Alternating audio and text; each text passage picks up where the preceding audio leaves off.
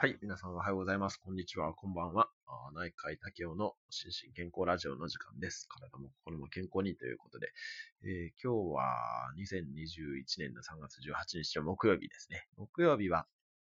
えー、心理、あるいは心療内科のお話をさせていただきたいというふうに思っています。えー、今週からちょっとプチリニューアルをしてまして、今まで心療内科と心理の話を別々な日にしてたんですけれども、今回からは合体して、ロッキングしてやろうかなというふうに思っております。はい。で、今日はですね、アレキシサイミアとアレキシソミアという、この二つの、まあ似たような言葉ですけどね、一文字違いというか、まあ、あの、いう、これをお話ししたいというふうに思います。で、特にアレキシサイミアですね、に関しては、結構公認心理試験でも、今まで何回か試験問題には出たこともありますので、あの、要注意というか、あの、押さえどころになりますので、ぜひ最後までお聞きいただけたらというふうに思います。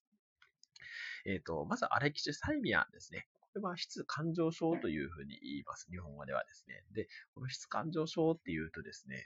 感情を失ってる、感情がない状態というふうに誤解されがちなんですけれども、決してそういうわけではなくて、これは感情への気づきに乏しい、あるいは感情を表出することが難しい状態というふうに、えー、まあ、定義ではないんですけど、まあ、されています。で、これはですね、もともと、どこだったかな、どっかの精神科医なんですけれども、シフ・ネオスっていう先生が提唱した概念で、1970年代ぐらいだったと思いますけれども、あの、提唱した概念です。で、えー、これ何が重要かというと、まあ、我々が、我々心療内科医が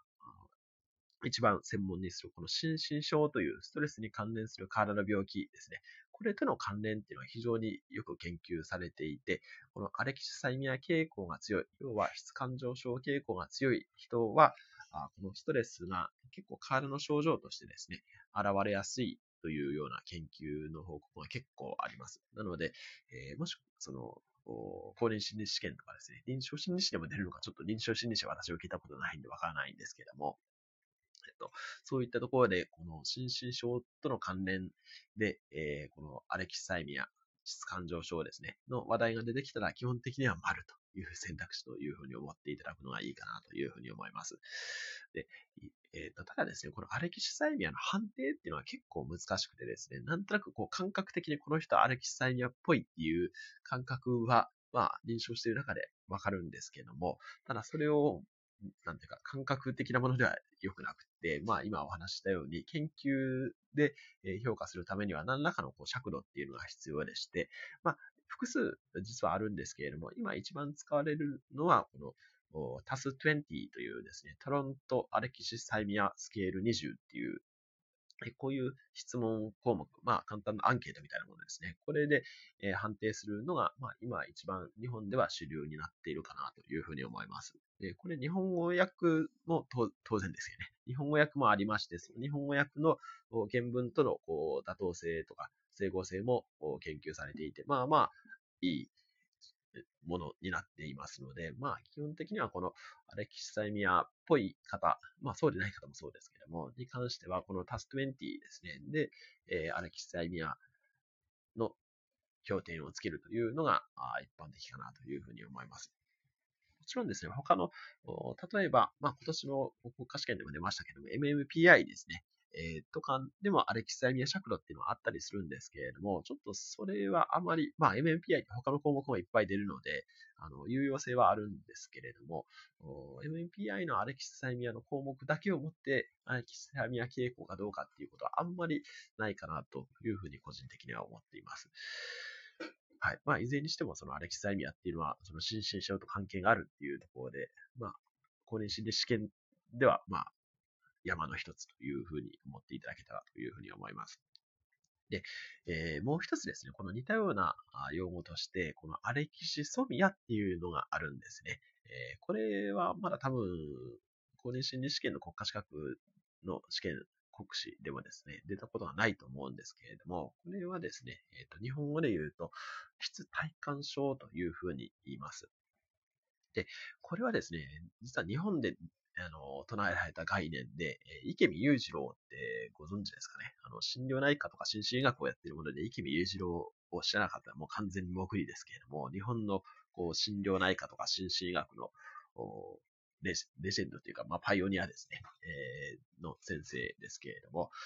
その池見雄二郎先生が提唱した概念になっています。で、これはですね、ちょっと、あの、ツイッターの レシピにはもう140字を超えるんで、ちょっと具体的な内容を打てなかったんですけれども、その体の方の感覚ですね、えー、体感っていうふうに書いてあるように、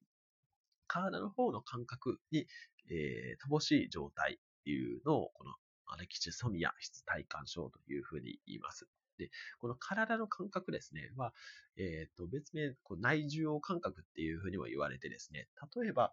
何でもいいですけど、例えば今私お腹、朝ごはん食べてないんで、お腹が多少空いてますけども、そういうような感覚とかですね、あるいは、あ息がえー、ちょっと苦しいような感覚とかですね、ドキドキするような感覚とかですね、こういう内臓感覚ってあるじゃないですか。こういうのを、アレキシソミアというふうに言ってですね、このアレキシソミア、まあ、内臓感覚と感情との関係っていうのも、まあ、研究されたりとかですね、学会のシンポジウムで話し合われたりしています。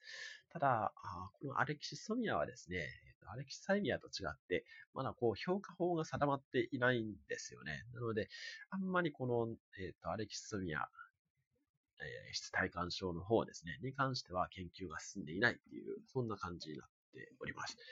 ただですね、まあ個人的にはアレキソミアのその質体感症はですね、結構いらっしゃるなという感覚がありまして、えっ、と、まあ最近、その治療に関連してもですね、こう、マインドフルネスとかでボディスキャンとかあるじゃないですか。で、このボディスキャンでうまいことできる方と、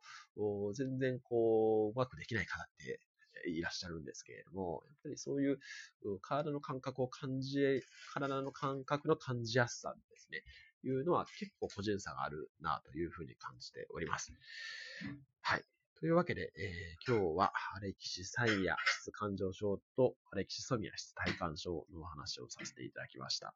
あ何かのご参考になれば幸いです。えっ、ー、と、今日はちょっとまだ時間が余ってますので、あの、この音声を聞いていただいてですね、えっ、ー、と、考えたこととか勉強になったこと、あるいは疑問点などですね、えーと、Twitter の方に上げていただけたら、あ非常に嬉しく思います。はい。では、最後までご清聴いただきましてありがとうございました。また、明日はですね、えー、明日は、漢方の話ですね、をさせていただきたいと思いますので、もしよろしければ明日あ、お付き合いください。では、失礼いたします。